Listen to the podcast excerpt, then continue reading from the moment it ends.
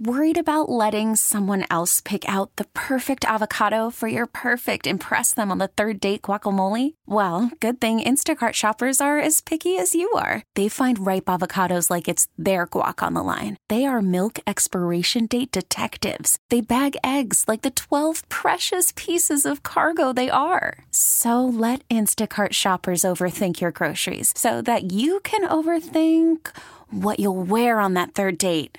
Download the Instacart app to get free delivery on your first three orders while supplies last. Minimum $10 per order, additional term supply.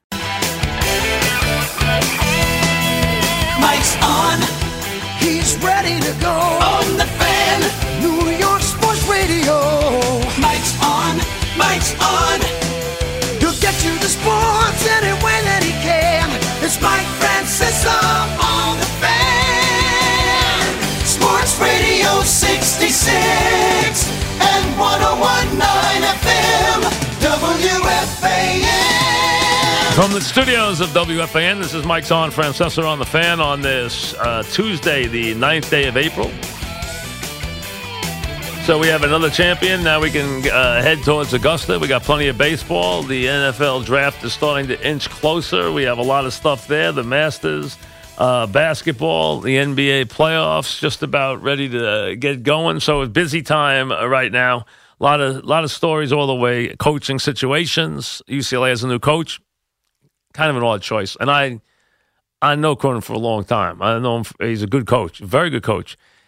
There's just certain people that kind of see with UCLA it either fits or it doesn't fit. So top that just doesn't feel comfortable for me, but that's okay. Yeah, I mean he's a good coach. There's no question. He- A really good, really solid, underrated coach. Um, odd choice though, very odd choice. But they they were running fast and furious for coaches. They really were. Um, last night's game, which listen, if your title game goes to overtime and gets tied up by a three with 12 seconds left, you got a hell of a game. And you had a hell of a game last night. You, these kids uh, put on a show over the weekend.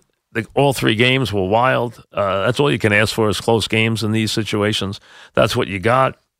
Uh, again, I know that there's some minor controversy here. Uh, people didn't want the the Moretti play overturned. I don't know how you didn't want it overturned. I mean, it was, and I wasn't rooting one way or the other. Uh, to me, I don't know how you did not overturn it. I mean, he clearly had his hands. I don't know what he wanted to do there. Uh, say that we're not going to overturn it. We don't overturn this play. Historically, we don't overturn it, so we're not going to overturn it. Makes no sense to me. It was clearly off his hands. Um, did did have an impact on the game, no question about it. Uh, as did a million other things. Um, the amazing irony here was that Texas Tech, which was the best defensive team that we have seen in this tournament in a long time, one of the better ones we've seen in recent years. Uh, I would not call them the best because to me, the, to be in an all time team, you have to either be incredibly ferocious on the back line where you have an incredible shot blocker, the likes of a Ewing in College or a Bill Walton, uh, or have a guy on the front who can just dominate like Gene Smith did, who was the best on the ball defender I've ever seen in college basketball in my life uh, for Georgetown. Um, they didn't have that, but they did have a very good defense, and they made a fatal mistake. Again, it comes down how many games I saw uh, decided because of how coaches decided or didn't decide to play with three point leads in this tournament. And here you had, after the two free throws go through, and give the players on both sides credit for making their free throws, and giving the bigs credit for making their free throws. You had a lot of bigs go to the line late and make free throws. And they were like 65% shooters, and they went there and they knocked them down. And they're up three points. And Jerome beats this guy to the basket, and he's got a dunk. And instead of letting him have that dunk, which would have meant you're inbounding the ball if you're Texas Tech plus one, which is what you could expect to happen. And I think Jerome went to the basket thinking he was going to dunk it. They run two guys off, off the player in the corner, and and leave him wide open, and run him to Jerome to stop the two, which makes absolutely zero sense in that spot.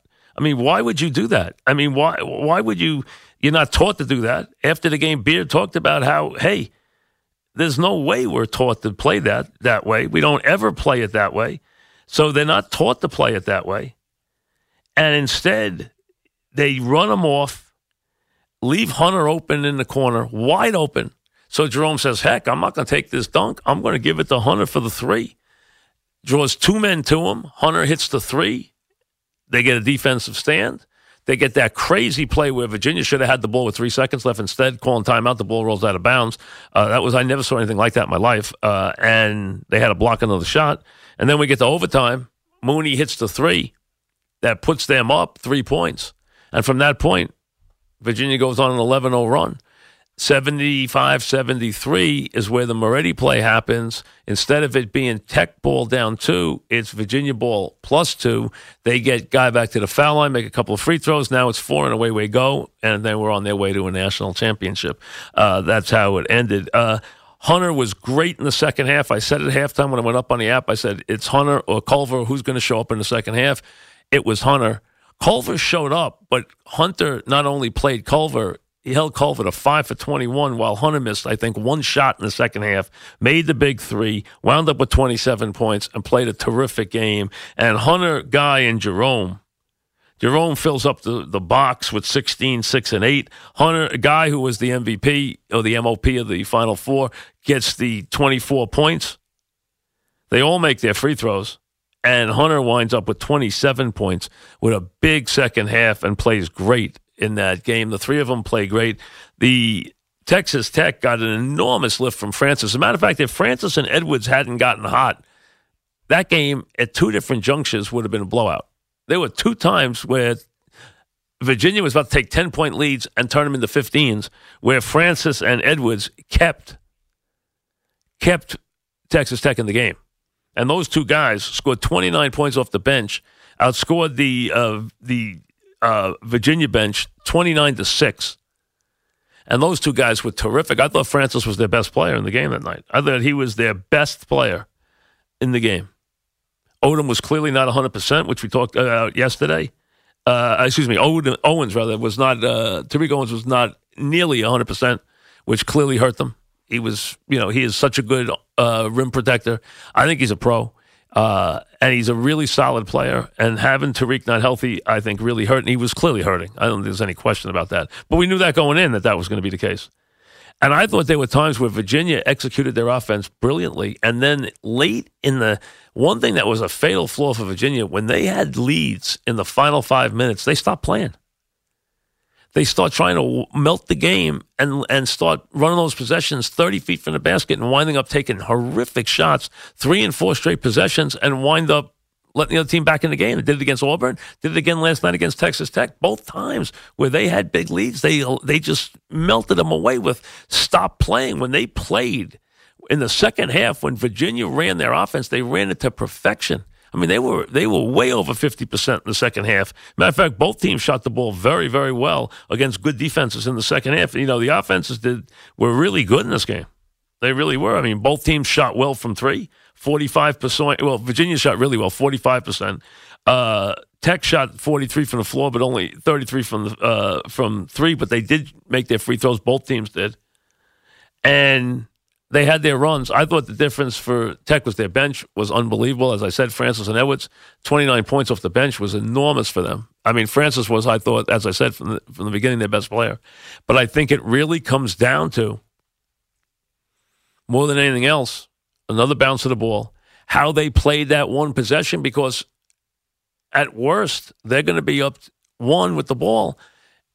And from there, you can see a way to the path to the end of the game. Virginia, though, off last year, off one of the heartbreaking losses of all time, a loss that almost destroyed their program, embarrassed them mortally. They went in the tournament this year and they were scared to death against Gardner Webb. They were almost afraid to play in the first half. I remember sitting here watching the game saying, Oh my God, what is going on? It wasn't until the second half where they finally got their legs under them, trailing Gardner Webb at the half after going through what they did last year. And then remembering that they were down 45 42 to Oregon and hit two big threes and won that game. and they were out of it against Purdue. Now, Purdue, to me, let them back in the game. That was not anything they did. They let them back in the game. They had to make the pass, the catch, and the and the jumper to send it to overtime, no question. But Purdue let them back in the game. Auburn, they got themselves back in the game. The guy three, and then the three free throws, and then last night again another three to tie the game in the final seconds. So they had three games in a row where they were about dead. One, they were completely dead. The second one, they were virtually dead. And then last night, they were all but dead. And they came back and forced overtime twice, won all three games, won the two overtime games comfortably, and now have won a national championship. Uh, for Texas Tech, take a bow. It was a great run, absolutely great run. Their coach comes out of it a rising star. It'll be very hard to keep him at Texas Tech. Maybe they can keep him for one year, but be lucky if they do that even. At least you know now he's not going to UCLA. And for Virginia, they have their vindication and they have their national championship. Uh, the last two years, they've been looking for this. Uh, they've been set up for this, and then they finally have it. And we got a great run of games. They really did. Really was. Now, the rating's not going to be great because of the two markets, but you know what? It was a heck of a game, and it's all you can ask for. When you got a game that's going, these guys are making baskets, boom, boom. You know the Moretti shot, uh, the Mooney shot in overtime. I mean, that's and we said the Hunter shot. I mean, you saw some really wonderful plays, and uh, again, it's all you can ask for. It was good entertainment. It really was. Congratulations to Virginia. Uh, congratulations to Texas Tech and the Beard. Did a great job coaching the team. Now you know that uh, St. John's is making a change we can take your calls on that. I have, even though it's my school, I have no relationship to St. John's. So I don't know anything more than anybody else does about St. John's. There are a lot of schools I know a lot more about than St. John's. Um, I think it's important for them, knowing the school as well as I do, is important for them to understand what they need, which they never do. Um, it's not a school for a first year coach. You need coaching experience. Uh, you need coaching experience to coach at St. John's. It cannot be your first job. Also, it would be nice if they got a coach who wasn't looking at St. John's as a stepping stone. Now, St. John's should not be a stepping stone job, but it has become one. And it's a job where someone would still be looking upperly mobile, even from St. John's, and that should not be the case. It should be a destination job. Hire someone who it will be a destination, who has no interest in leaving there, just has an interest in winning there. And someone who understands it and someone who understands what it will take and who will bring the right style and the right connections and the right ability and could slide in there comfortably. And there's only one guy who can do all that, and that's Cluse. And I know why He's never been hired there. I understand that. That stuff has got to go by the boards. And he's the right guy for the job. I'm not knocking Bobby Hurley, who I understand has a relationship with the AD. I'm not knocking Bobby at all. There are plenty of guys we could name who could do a good job there. But there's one guy who will take that job. He's a young 60. He can stay there for 10 years he can hit the ground running and have that team up in no time, playing end to end basketball at a very high level and have his team in the NCAA tournament year after year and have a team that can be a championship team within three years. Right guy, right time for the job. It should be a no brainer. Back after this. We really need new phones. T Mobile will cover the cost of four amazing new iPhone 15s, and each line is only $25 a month. New iPhone 15s? Only at T Mobile get four iPhone 15s on us and four lines for 25 bucks per line per month with eligible trade in when you switch. Minimum of four lines for $25 per line per month with auto pay discount using debit or bank account. $5 more per line without auto pay, plus taxes and fees. Phone fee at 24 monthly bill credits for all well qualified customers. Contact us before canceling account to continue bill credits or credit stop and balance on required finance agreement due. $35 per line connection charge apply. Ctmobile.com.